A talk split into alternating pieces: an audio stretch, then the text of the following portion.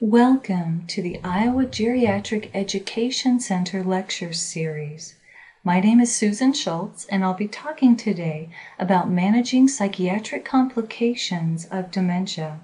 I'm a geriatric psychiatrist in the Department of Psychiatry at the University of Iowa.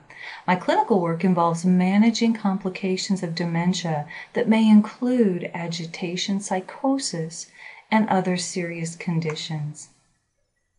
I'll disclose at the start of my talk I do not have financial interests or relationships with manufacturers or products of services I might be discussing. I do also want to mention that I may discuss pharmaceuticals for uses that are not approved by the FDA. I'll talk about this more later, but many medications often used in dementia do not have an FDA indication. I'll be overviewing today some challenges in prescribing, particularly for complications of dementia, and challenges in general in managing psychiatric conditions um, in terms of psychopharmacology. We have a great num- a great degree of discretion, particularly in psychiatry and really across medicine, for practitioners who use psychiatric medications. Very often, the conditions, particularly related to men- to dementia um, involve off label use of prescription medicines. And this represents a unique challenge and really um, and really asks us to think very carefully when we choose various interventions in patients with dementia. So I think as we approach the scenario of what to do when we're asked to intervene for behavioral complications, it's very important to know very carefully how each how each potential medication works and how it was approved and what warnings it may have to develop a rationale for the use of psychiatric medications in dementia and really be able to explain both to yourself as well as patients and families why it may be useful and what to look for in terms of treatment response, as well as what risks may be associated with various medications. At this time, there are risk warnings that I will describe with various interventions for psychiatric problems and dementia, and it's important to discuss those with family and be aware of those, but also not to let concerns avoid use of medications that may be helpful for these patients. One thing that may often be helpful is to look at meta analyses or large scale studies or the Cochrane reviews that oftentimes involve meta analyses of treatment trials to help guide us. And I will mention a few of these studies in the course of this presentation, but encourage you to look to those as guidelines for future use of medications in dementia.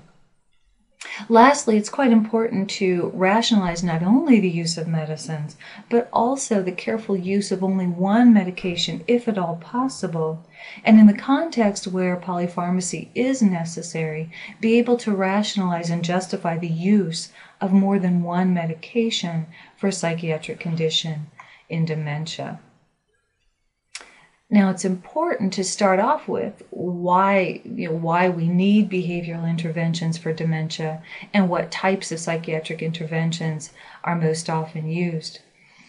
And I think for most clinicians, it's clear that, contrary to the public perception, that memory impairment is the primary disturbance of dementia, particularly Alzheimer's disease, which, of course, it is the most quantifiable and clearly central to the diagnosis.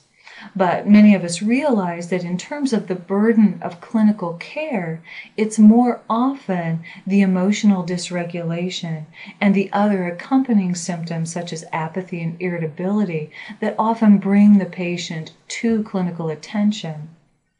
And to review these briefly, insight is very much worth discussing in the clinical care setting um, particularly Alzheimer's dementia, very often has significant impairment in insight, meaning that an individual is not able to self assess either their memory limitations or their functional limitations, emotional dysregulation, or perceptual changes that may include paranoia or irritability. Now, unfortunately, there are very few interventions, and, and actually, there's really no clear way to intervene for impaired insight. And often this is a burden of care for families who feel the need to explain why they may be setting limits on activities or changing the care setting. It's a very common source of distress when the patient is not able to appreciate the need for care or appreciate the need for limitations. Now, there is no medication that really will ameliorate this situation, but education to the family that impaired insight is central to the diagnosis, and it's not their fault that they can't fully explain or achieve a consensus with, with the patient because simply insight is often simply not there. Now, particularly as dementia progresses, anxiety and often apathy that may be present early on tend to transgress over to agitation and or or um, continue on to agitation and restlessness, paranoia, and aggression often occur as the dementia progresses. Now, agitation, paranoia, and aggression are perhaps the most distressing of all to families and care providers. So, for the most part, I'll be focusing on interventions that are tailored for these conditions. As you might imagine in the care, set, care setting, resistiveness to cares is a significant problem that often isn't rated on rating scales, although Ladislav Volicer has um, written some very nice work, and I'd refer you to work in this area on resistiveness to cares. In the clinical care setting, it's during bath times, meal times, changing clothes. Um, all of these activities very often are the source of precipitating aggression or irritability and very often require more of a behavioral intervention. However, very often accompanying psychiatric medications are also used in this scenario, which results in a difficult balance of PRN use of medications uh, versus scheduled use and how to tailor treatment in a way that's safest and most efficacious for the patient. In the more severe stages, spontaneous vocalizations and disruptive motor behaviors are another very serious behavioral consequence of dementia, with unfortunately very few controlled clinical trials that, that give us clear guidelines for interventions. And often it seems that the interventions are as variable as the patients themselves in figuring out what triggers tend to precipitate symptoms and how best to change the environment in a way that reduces the likelihood of agitation and disruption. Now, unfortunately, um, at least one of the above symptoms, if not multiple, occurs at some point in the majority of the course of illness in patients with dementia. And I think emphasizing this point very early on um, for families and caregivers, not to be, not to frighten them in any, by any means, but simply to lay it out there that we do observe these problems and they shouldn't feel that their care is insufficient simply because these problems do tend to occur. This is simply part of the natural course of the illness that unfortunately is a significant burden of care. But there are some studies, as I'll discuss here, that do give us some guidance for in- interventions for these conditions. So, if families are aware and bring them to the attention of the care provider early on, there's a lot that can be done to ameliorate the severity of the course of illness.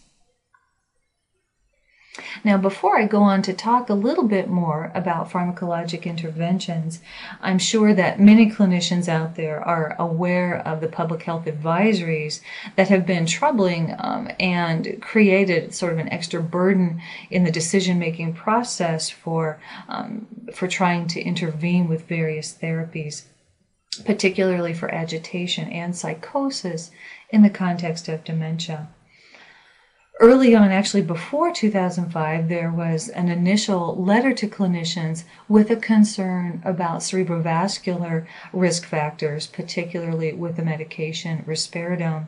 Uh, later, a FDA public health advisory was issued in 2005 about a death with antipsychotics risk that resulted from an analysis of a number of FDA trials that had been in process over the preceding several years involving over 5,000 patients. Looking at the data in several different analyses, it was concluded that there was a 1.6 to 1.7 fold increase in mortality when antipsychotics were used in the context of behavioral disturbances in the course of dementia. Not specific to dementia subtype, however, many of these studies did focus on dementia of the Alzheimer's type. Now, in terms of the cause of mortality, it's very difficult to find clues as to the mechanism when the overall causes were, were, noted to be related to heart disease or infectious disease, pneumonia, and particularly aspiration pneumonia being extremely common in this particular age group. Now, if you look at heart disease and infectious illness overall in terms of mortality, irrespective of antipsychotic use, those are the most common um, noted causes of mortality among late stage, late stage dementia patients in any case. However, there was an increased risk associated with the presence of antipsychotics versus placebo observed the way I, that I've tried to put this together is, you know, potentially any medication that, that may incur sedation or a reduction in sensorium or even potentially mobility may increase the risk of atelectasis or aspiration. And so, by virtue of trying to achieve some type of effectiveness, it may be that that risk of aspiration may have been increased um, furthermore, as I'll discuss later, each of these medications does have some degree of hypotensive or orthostatic hypotensive effect, which may have increased the likelihood of the observation of heart disease mortality. So clearly, as we try to intervene and achieve an effective result, there's a balance where we may be placing patients at some risk for um, for mortality that that requires very careful monitoring, and that balance of monitoring and judging efficacy is probably um, the goal that we'd all seek to achieve. Now, thinking about balancing mortality risk versus um, improving quality of life, it's important to consider that mortality risk could potentially be nonspecific, um, irrespective of what medication may be chosen um, as a potential intervention. Now, this this is certainly something up for debate, but one study that does shed some light on this potential possibility is a study of nursing home residents who received any medication that's noted on the Beers criteria. Now, the Beers criteria are a list of medications that are considered to be potentially deleterious, particularly for patients in late, late life in the nursing home setting. Now, the Beers criteria includes long-acting benzodiazepines, medicines with anticholinergic effects, any medication that may reduce sensorium, or um, increase the likelihood of whether it's sedation, falls, orthostatic hypotension, or other potential adverse effects, including things like warfarin or digoxin that may have um, issues with um, monitoring therapeutic levels. So, in this particular study, looking at a large sample, of nursing home residents receiving any potentially inappropriate prescription, which does include some antipsychotic medications, but also any medication on the Beers criteria list, also noted an increased risk of death at 1.28 if the prescriptions were used um, scheduled in the preceding month, and up to 1.89 with intermittent use, which uh, approximates the risk also observed with antipsychotic medications. So one might consider that we really do have a challenge, whether it's antipsychotics that are selected or other medications that potentially could um, impair sensorium or uh, have any type of um, sedative or hypotensive properties or other risk for any deleterious effects. So I think the issue here is to highlight the exquisite sensitivity of patients in this stage of life to nearly any intervention, um, as well as risk for dehydration that may occur in the context of sedation or simply in any context, or um, urinary retention, and all of the other um, sensitivities that this population has to to literally any, any intervention that we that we try to select. So now, if we think about what approach do we use to the use of antipsychotics for behavioral problems, I think, you know, one approach might be to, to avoid their use entirely. However, the burden of illness um, really challenges us to think carefully about how can we help and how can these be used safely if we do have significant problems that are severely impairing either safety or quality of life, particularly in the nursing home or care setting. Now, it's important to remember from the start that there is an FDA indication of psychosis in Alzheimer's disease. Now, to for a drug to be approved by the FDA, there has to be a clinical syndrome that is cohesive and warrants an indication. So, over the last several, several years, there was a great effort to demonstrate that psychosis in Alzheimer's disease does constitute a significant and cohesive syndrome sufficient to warrant an indication for treatment. So the indication, in fact, has been approved by the FDA. However, no drug, whether it's antipsychotics or any other drug, as yet has been demonstrated to have significant efficacy to warrant um, an FDA indication for the purpose of treating psychosis in AD. However, there have been multiple trials showing modest effects, but in aggregate, there's been no, um, there has not been sufficient data to warrant an FDA indication. Now, that leaves the clinician in a very difficult scenario of there's clearly a syndrome that requires treatment, but there is no drug as yet that is actually approved for the use in that particular syndrome. Now, to help answer this question, um, it's been nearly 10 years ago now, there's been a CATIE study, the Clinical Antipsychotic Trials of Intervention Effectiveness Study that was geared to evaluate the most commonly used medications in this scenario, which were the atypical antipsychotic medications. So I'll overview for you today what the CATIE trial has concluded and some more recent data looking more carefully at symptom ratings in the CATIE trial.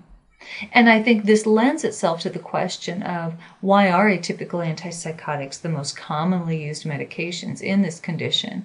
And what specific properties define an atypical antipsychotic? And how can we use those properties to make judicious selections of treatment choice when we're in the clinical setting and confronted with a patient with specific vulnerabilities, specific medical conditions, and specific symptom profiles that that challenge us to make a good treatment decision. So, to overview very briefly, the CATIE study was a controlled comparison study of intervention effectiveness meant to approximate the real world setting. Now, the CATIE study was addressing specifically Alzheimer's dementia patients, so vascular dementia patients were not included in this trial who specifically required treatment for agitation or psychosis. And there was a requirement for neuropsychiatric inventory ratings of sufficient, of sufficient severity of agitation or psychosis to warrant intervention with a medication.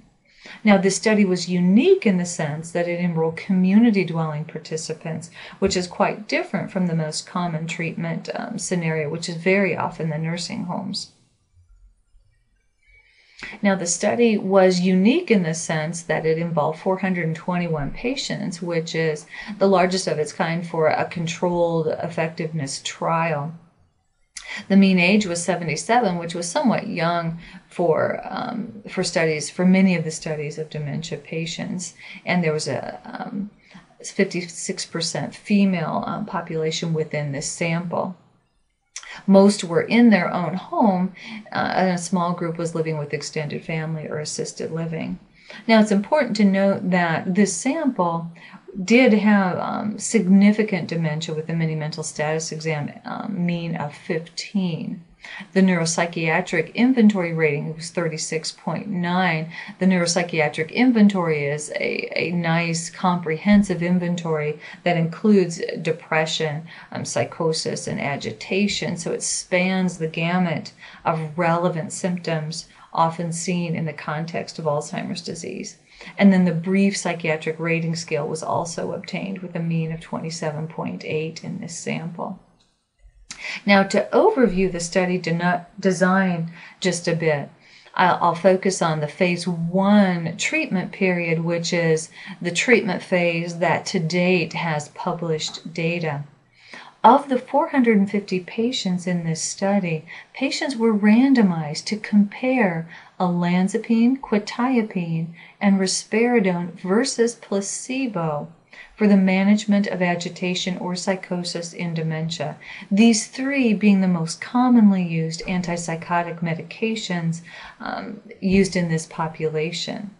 Now, certainly since that time, aripiprazole with the trade name Abilify and ziprasidone with the trade name Geodon are also uh, occasionally used in the context of Alzheimer's disease. However, you know, the, there is um, very there's insufficient data or clinical trials to really support their use, as well as safety concerns, particularly particularly with ziprasidone and um, QTC interval prolongation. So I'll be focusing on the data that exists today, um, primarily between olanzapine, quetiapine, and risperidone, and talk a little bit about some other meta-analyses that address these, and some more recent data analysis that address these three drugs in particular.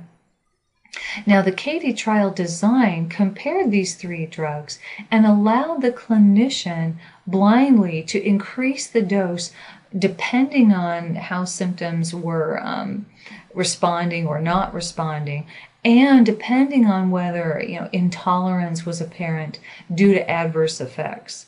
So the analysis design for this study was looking at both tolerability and effectiveness. And the phase one aspect of this study was to allow enrollment into a double blind period with a survival analysis such that patients could be re randomized at any point in the first phase, at which time they would go to a different antipsychotic had, if they failed the first one, either due to lack of efficacy or lack of tolerance. They would be re randomized to an alternate, and citalopram was also used as an SSRI comparator in phase 2. However, phase 2 treatment data have not yet been published. So, again, it was an effectiveness trial, which is different from an efficacy trial in the sense that there was clinical involvement in titration of the doses that helps us understand in a blinded way what doses were perceived by clinicians to be the sort of average um, effective doses. Now, I want to spend a moment on this because I think this is meaningful that in a blinded manner, the mean olanzapine dose was 5.5 milligrams per day at the time the patient you know, reached their average dose in the first phase of the trial, which would have been prior to either you know, achieving some effectiveness or ultimately being re randomized um, due to adverse effects or lack of response. So the average dose or mean dose was 5.5 for olanzapine, 56.5 for quetiapine, and 1 milligram of risperidone. Now, it's very much worth thinking about these doses because for people that treat younger patients, perhaps with schizophrenia, these are substantially lower doses than one might see in younger patients. And these were achieved in a blinded way where, where effectiveness was being judged with through, um, through sequential rating scales. So, and I think as I'll talk about a little bit later, the data do suggest that once a person, a patient exceeds these doses, the, the risk of adverse effects starts to outweigh the potential benefits of these doses. And so it's worth bearing in mind that staying at a low dose and having an opportunity to achieve some type of treatment response is a very judicious way to approach these medications as opposed to titrating too rapidly with too much sense of urgency and running quickly into an adverse effect window as opposed to staying within a potentially beneficial window. Now, at the end of the day, from the first phase and the first analysis from the CATIE study, in their analysis where a survival curve was generated that looked at duration on the medication um, before it was dis- discontinued, either due to lack of efficacy or um, adverse events, it was concluded that for the treatment of psychosis, aggression, or agitation, the adverse events tended to offset the advantages in the efficacy of atypical antipsychotics. Now, this left us, after a very large study, with with a significant challenge in knowing what to do next. It really left us with the concern that there's a very very important need to monitor for adverse effects because it's very clear that adverse effects will um, definitely truncate the ability to achieve a treatment response for these medications. Now, after the first analysis left us with this concern, there are new findings that have been reported that looked very specifically at individual symptom ratings as opposed to the initial analysis that simply looked in aggregate whether the symptoms or whether the, the medications were stopped due to lack of efficacy. But looking at individual symptom ratings um, helped. Um, helped um, elucidate some findings that suggested that there were some slight improvements with individual medications that was reported by Sultzer and colleagues in the AJP in the summer of 2008. Now, specifically, these findings investigated weekly changes within that first phase of the treatment trial. And within that first phase, looking specifically at neuropsychiatric inventory or NPI total score, there was evidence that the risperidone and risperidone, um, I'm sorry, olanzapine and risperidone patients, when compared to placebo, had more improvement on the NPI total score. Within the sample as well, risperidone patients showed improvement on the clinical global impression of change relative to placebo in the first phase as well. If you look specifically at individual symptoms on the BPRS, the Brief Psychiatric Rating Scale, the hostile suspiciousness factor improved in patients on olanzapine and risperidone within that first phase. And on the psychosis factor on the BPRS, there was a significant improvement on risperidone compared to placebo in the first phase of treatment as well. Looking at individual symptoms, there was also noted to be a worsening compared to placebo in the olanzapine treated patients on the withdrawn depression factor um, within the BPRS. And as I'll mention later, it's possible that the sedative properties of the olanzapine may have contributed to the, the worsening on the withdrawn um, factor on the BPRS. Now, these findings from the Sultzer analysis of the CATIE data are somewhat consistent with a similar report that came out not long ago that was a Cochrane Review summary that looked at a meta analysis of 16 studies using atypical antipsychotics for aggression and psychosis in Alzheimer's disease that was published by Clive Ballard and colleagues.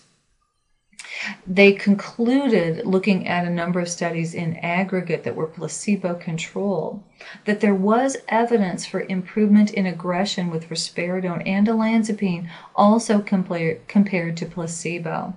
And this is in line with the, the conclusions from the Sultzer analysis of the CATIE data. Also, in line with the Sultzer analysis, is that improvement in psychosis with risperidone was observed compared to placebo. So now we do have at least some converging information that if you look specifically at psychosis and aggression or hostility ratings, there does seem to be some signal for effectiveness with risperidone as well as olanzapine. But now, unfortunately, the downside of the Cochrane review also concluded that within the risperidone and olanzapine treated patients who had demonstrated some benefits, there was also a higher incidence of adverse events, which included cerebrovascular, extrapyramidal side effects, and other adverse outcomes. So that brings us back to this very delicate balance. Uh, there's a signal for some improvement there for a condition that is, you know, a very serious condition that does require an intervention. But clearly, there is a risk of adverse events that requires very close monitoring. It's also very important to pay attention that the adverse events do appear to be significantly related to, to dose of antipsychotics. That once you exceed 2 milligrams of risperidone and 5 to 10 of olanzapine, dropouts due to adverse events increase significantly. And this is also in line with the earlier mention that um, patients were titrated only to about one milligram of risperidone um, during the phase one of the CATIE trial, and only about 5.5 milligrams of olanzapine in the context of the first phase, suggesting that as you press to higher doses, you're more likely to have um, intolerance of the of the intervention. So, unfortunately, this gives us some glimmers of hope that these may be helpful, but really don't give us much more guidance other than to look very carefully and monitor for adverse events. And that challenges us really to think a little bit more about, you know, why are we using atypicals in the first place? Why do we think they may be helpful for hostility and psychosis? And how can we choose among them in a way that gives us some guides or at least some ability to rationalize why we've chosen what we've chosen so that we can explain both to ourselves and to our patients and families why this may be helpful and that we will monitor carefully for a potential adverse event. And anticipate what adverse events might be more frequently associated with specific atypical medications so that we can tailor the, the medication choice to the patient's tolerability vulnerabilities so that we're making a judicious um, selection among the atypicals as opposed to simply using one over and over again or or you know sometimes it, we feel like we we just do our best choice without without a clear rationale that we can justify. So to think a little bit about what is an atypical the word atypical doesn't tell us very much. The word atypical was meant to imply although there isn't a clear definition but it was meant to imply a, a medication with antipsychotic efficacy with minimal risk of EPS or extrapyramidal side effects, which include you know, Parkinsonism, such as a tremor and rigidity, and without a risk of the abnormal movements of tardive dyskinesia, may also be defined with a lower risk of elevations in prolactin, which is most commonly attributed to you know, lower dopamine binding or dopamine antagonistic activity of the atypicals. However, if we look back to when atypicals were first um, proposed back in the late 1980s, it's also the cumulative effects of other receptor antagonism. And specifically, it was the serotonin 5-HT2A antagonism that was thought to be a fundamental mechanism associated with what made an atypical antipsychotic atypical. Now, the idea here is that the serotonin antagonism helps reduce the EPS effects of the dopamine antagonism. Now, serotonin and dopamine are in sort of a tonic equilibrium in the striatal cortex, such that antagonizing their, the serotonin receptors tends to augment the activity of striatal dopamine um, effects, such that such that there is more dopamine release or a reduced evidence of extrapyramidal side effects, which may allow for enhanced efficacy with lower EPS, as well as potentially the, a reduced appearance of negative symptoms. However, it's important to recognize that there's a broad range of effects of the atypicals, and there is no single hypothesis that explains why any one of the particular drugs is actually an atypical antipsychotic. Now, this is an unfortunate complexity, but understanding how each of these compare help us sort of sort out this complexity in a way that helps us make treatment decisions. So, if we look at the most commonly used antipsychotic medications relative to the standard of haloperidol or Haldol, we know that the dopamine D2 antagonism or blocking effects are the main feature of what makes haloperidol an antipsychotic medication. Now, these are dissociation constants which reflect the receptor blockade of a specific medication, with the lower value being the highest blockade.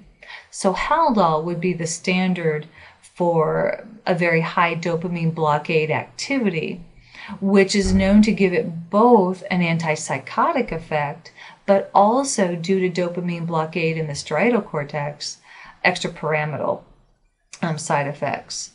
Um, actually, striatal um, nuclei and, and, striatal cortex. Um, now, risperidone, as you as you can see here, is is also a potent D2 antagonist um, which may account for the observation in the preceding studies that it may have some treatment effect, particularly for psychotic symptoms. However, risperidol also has a very potent serotonin 5-HT2A um, 5-HT2A receptor antagonism, which helps to intercede in the EPS that one might otherwise see with a dopamine blockade. So the risperidone serotonin antagonism reduces the EPS that you see that you would see with an equivalent dose of haloperidol.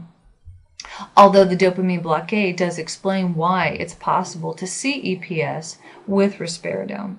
Now, olanzapine also has dopamine blockade, although very slightly less so, and also has the serotonin 5-HT2A antagonism. So olanzapine also has very low extrapyramidal side effects, but also does have um, antipsychotic effects as well. Now, quetiapine is unique in the sense that it does not have D2 antagonism, which reduces the likelihood of seeing extrapyramidal side effects. But it might also help us explain why, in the meta analyses and in the CATIE trial, it did not demonstrate um, significant, or at least relative to placebo, there was no demonstrated antipsychotic or, or um, effects on, on agitation in those particular studies um, both in the CATIE and the meta analyses in the Cochrane analysis. So, this helps us understand why we might see EPS with, with certain medications.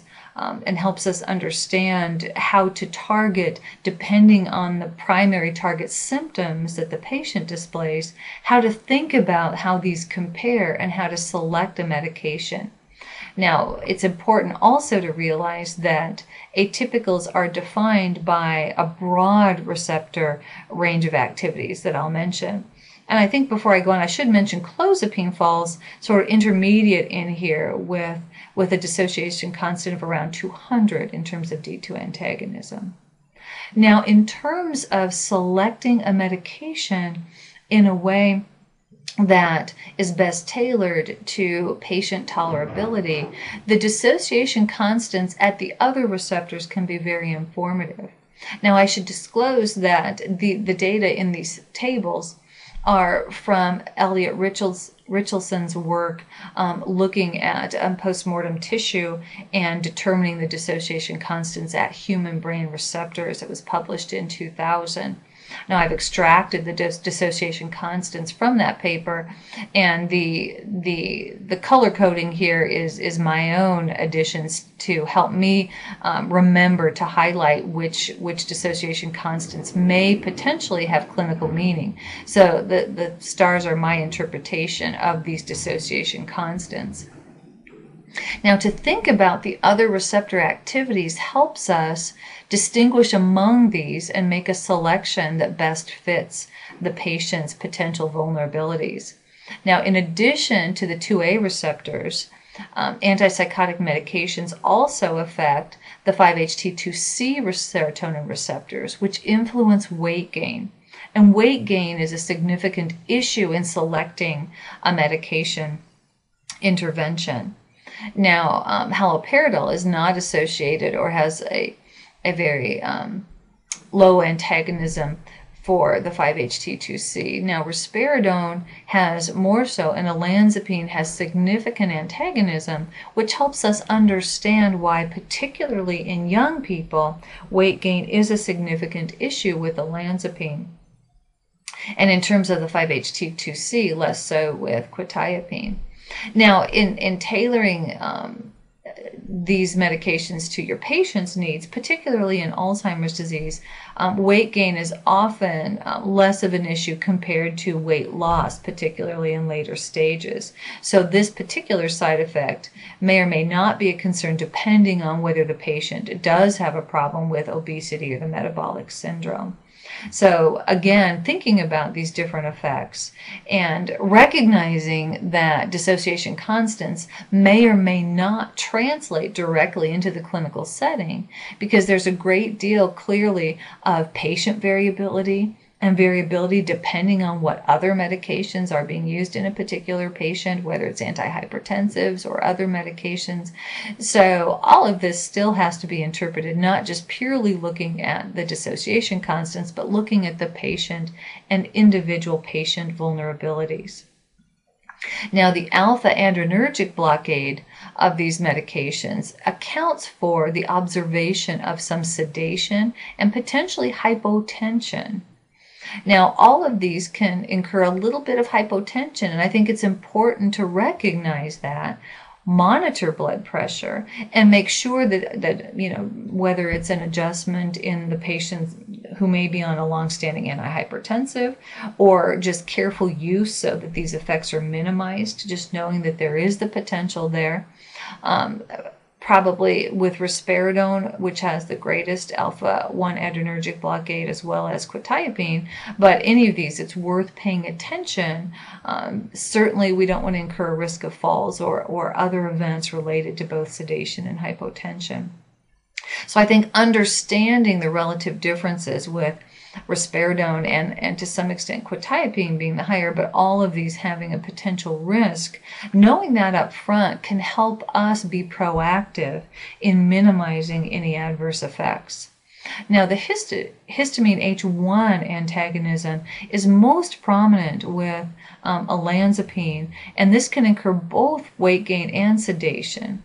And the fact that the H1 antagonism, as well as the 5-HT2C antagonism um, helps us understand why weight gain with olanzapine is very commonly observed um, and quetiapine as well. So each of these do have some risk of weight gain that may not be a major issue in Alzheimer's disease, but or other dementias. But certainly sedation um, is going to be more prominent with olanzapine. That may help us understand why um, in the Sultzer analysis that the withdrawal factor was observed more commonly on olanzapine. Um, that might help us understand because it has both the sedation risk from the from the H1 antagonism as well as the serotonin 2C antagonism. Furthermore, muscarinic effects, anti-muscarinic being anticholinergic effects of these medications, are a concern. They're pretty much non existent in terms of anti muscarinic or anticholinergic effects with Haldol or Risperdal, as well as less so with quetiapine. But olanzapine does have um, anticholinergic or anti. Um, blockade of the muscarinic um, M1 receptors. And this might help us also understand um, anticholinergic effects, certainly in the older adult, would require some monitoring for possible increase in confusion or the other anticholinergic concerns, such as urinary retention, constipation, and orthostatic hypotension. So I think it's always worth thinking about these and letting these receptors guide us as to what patients may be able to tolerate. Some patients may be able to tolerate weight gain, or in some patients with, with trouble sleeping, you may want to, to use some calming properties of these medications to help um, balance um, the circadian day night um, sleep. And so I think everything has to be used judiciously with attention to how these different medications differ so that selecting one is best tailored to the, the patient's vulnerabilities, as well as, for example, if patients on other medications with anticholinergic effects, other medications with sedative properties, or um, antihypertensives. So, in reviewing the receptor profiles, um, clearly the the challenges of trying to avoid adverse effects can seem really quite overwhelming to the extent that you might wonder you know why we would use these. And i think it goes back to the fact that there there is a little bit of an effectiveness signal there and very often in current practice, agitation and psychosis remain a very significant problem. And despite very creative strategies by um, many, many very experienced clinicians, it's very challenging to find easy solutions. And certainly, if any one medication um, were significantly helpful, there's there's no question that clinical need would have would have detected it by now in in terms of large analyses across many nursing homes, it's clear from recent data that approximately a third of patients are dispensed an antipsychotic medication at some point in time. And these are data that were collected even after the FDA warnings, which suggests that even with fairly good education of care providers about these warnings, the clinical need is still driving their use, which really um, challenges us all the more to to be aware of, of what these medications do, how they differ among them, what doses are safest, and how best to judiciously use them.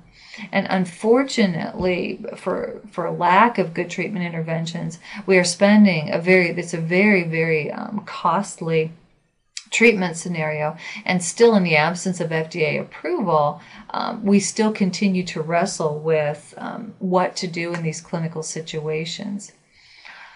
So, this brings us to what can we do knowing the medications and trying to judiciously use them it's very important to think about how can we change the environment for the patient in a way that that best reduces the likelihood of agitation. I think as i'll reiterate here a little bit more that the expectation of traditional behavior uh, modification or learning that you might do in younger patients is exquisitely difficult to conduct in older patients. Um, the typical learning that you would require for any kind of cognitive behavioral intervention is, is simply not reliable or not present in patients with dementia so that more frequently environmental interventions, reducing background noise, um, is often a very difficult thing to do in the nursing homes. But turning off TVs and, and allowing a low stim environment um, really is one of the more standard mainstays of treatment that, despite knowledge that low stim environments are beneficial, it's still very, very hard to reduce the amount of background noise in a busy clinical care setting. Furthermore, um, it's very difficult to avoid dehydration. To keep fluids available in a clinical care setting can be very challenging, particularly when monitoring to avoid aspiration is often necessary, that patients need someone around oftentimes at mealtime or during snack time and making fluids available in a way that to avoid aspiration risk, but to make them um, continuously available is a major um, care burden that is often you know underestimated.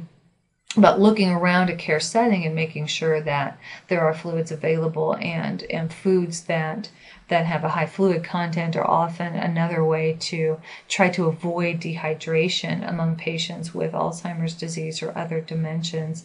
dementias. And certainly, um, reducing any medications that are no longer necessary.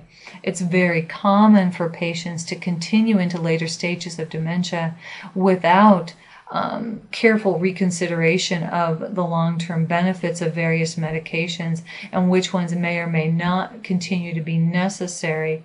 It's very, very difficult and emotionally difficult to discontinue medications that may be indicated for a specific condition.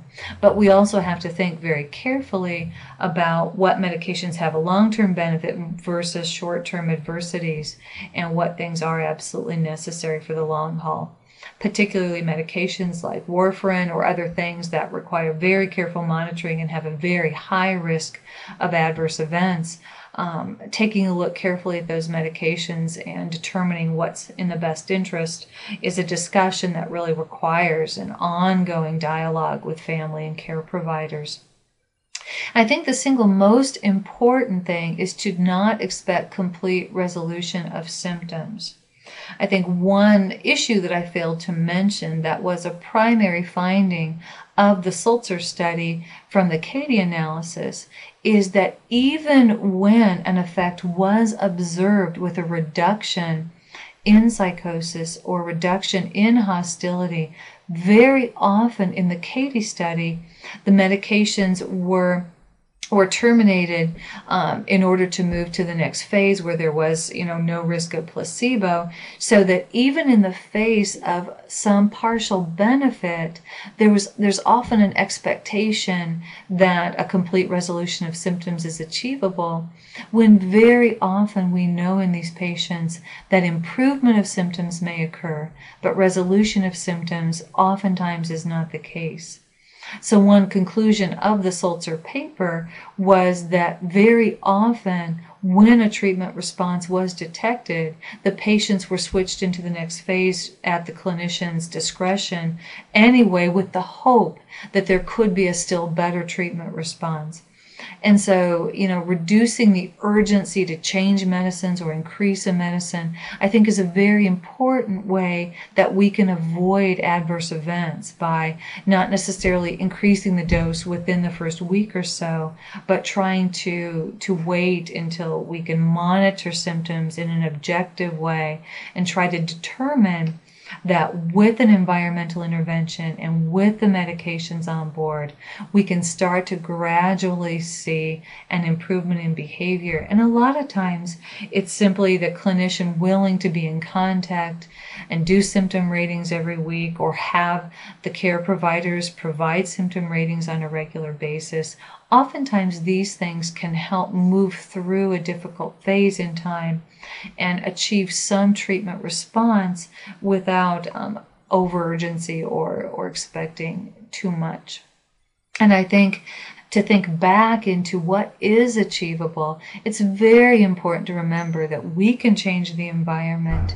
We can change our reactions and our, our care provision of patients, but very often there is no learning in patients with dementia. So the idea that with with some type of, of behavior modification we can reduce resist, resistiveness to cares. It's it's most of the time it's our approach and our behavior and you know keeping things well modulated and and and slowing down a little bit with cares. All of these things you know despite all of the suggestions we may have very frequently fail us on many occasions and then certain certain interactions will will work successfully on some occasions. So i think dealing with the fact that behaviors fluctuate in dementia and getting through a difficult time and maintaining consistency in the environment oftentimes we can we can get to a, a place where things um, at least stabilize for a time.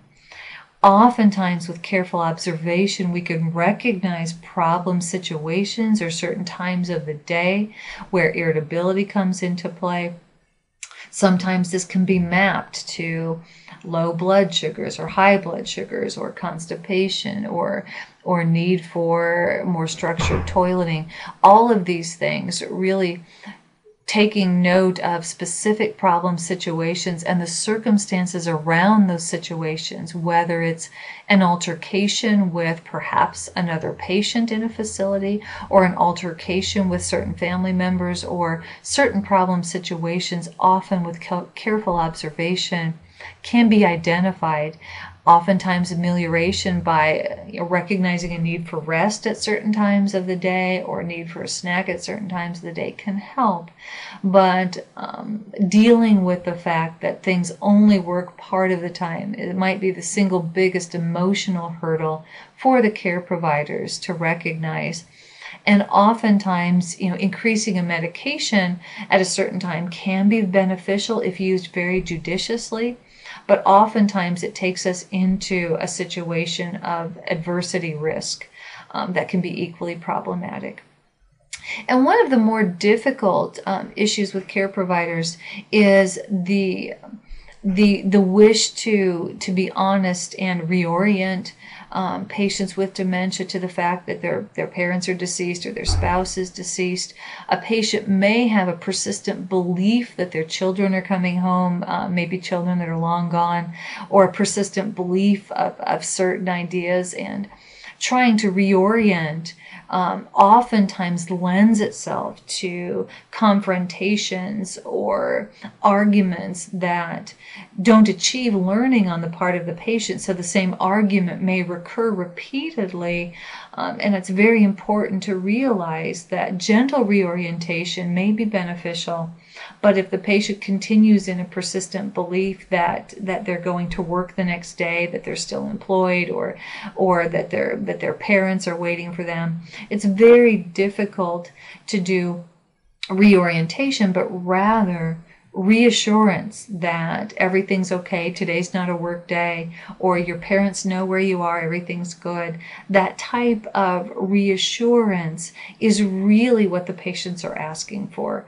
Um, just the the reassurance that that all is well, and and reorienting if if a reorienting involves you know letting a person know that that family members are deceased, we have to decide whether um, whether that's the best the best choice in our interactions with patients. So I think managing delusions, paranoia, and agitation really requires a great deal of, of careful, you know, restraint and well modulated interventions where medicines can help somewhat. There's always going to be a behavioral component that requires more of a non pharmacologic approach. It's very difficult to have very specific rules um, because simply symptoms fluctuate so much that a rule that works one day doesn't work the next day.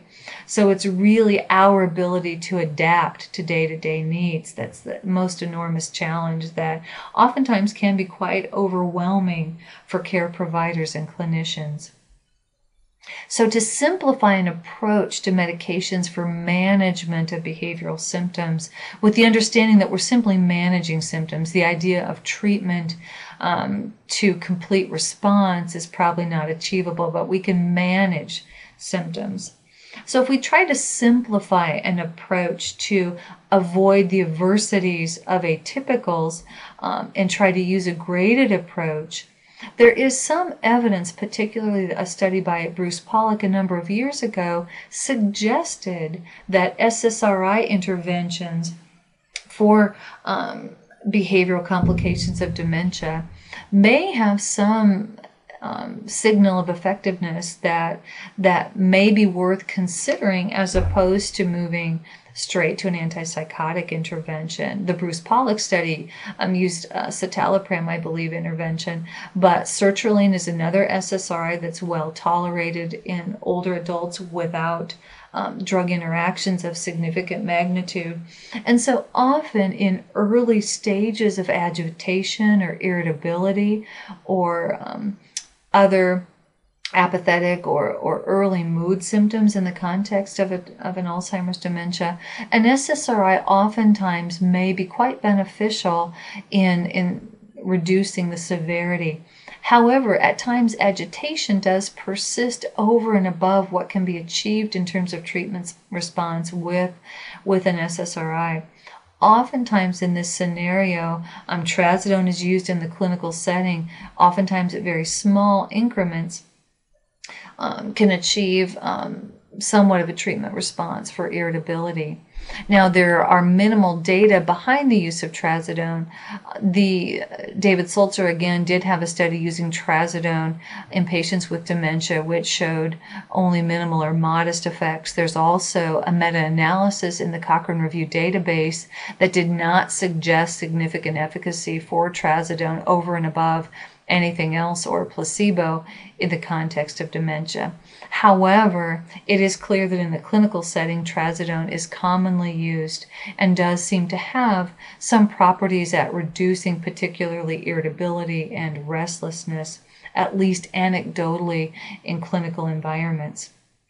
If psychosis hostility or aggression are predominant, we can go back to the Cochrane analysis and the CATIE study and suggest that, you know, certainly um, haloperidol historically has been a mainstay um, of treatment. The newer studies from CATIE and the Cochrane analysis do um, evaluate atypicals in that situation. Olanzapine and risperidone did have evidence of efficacy um, with olanzapine having some suggestion that it might increase the withdrawal and depression factor. And so it's possible that you know either haloperidol risperidone or potentially olanzapine could be um, could have some effective effectiveness in this situation. But again looking at each patient carefully looking at their vulnerabilities really helps us choose among this variety of choices.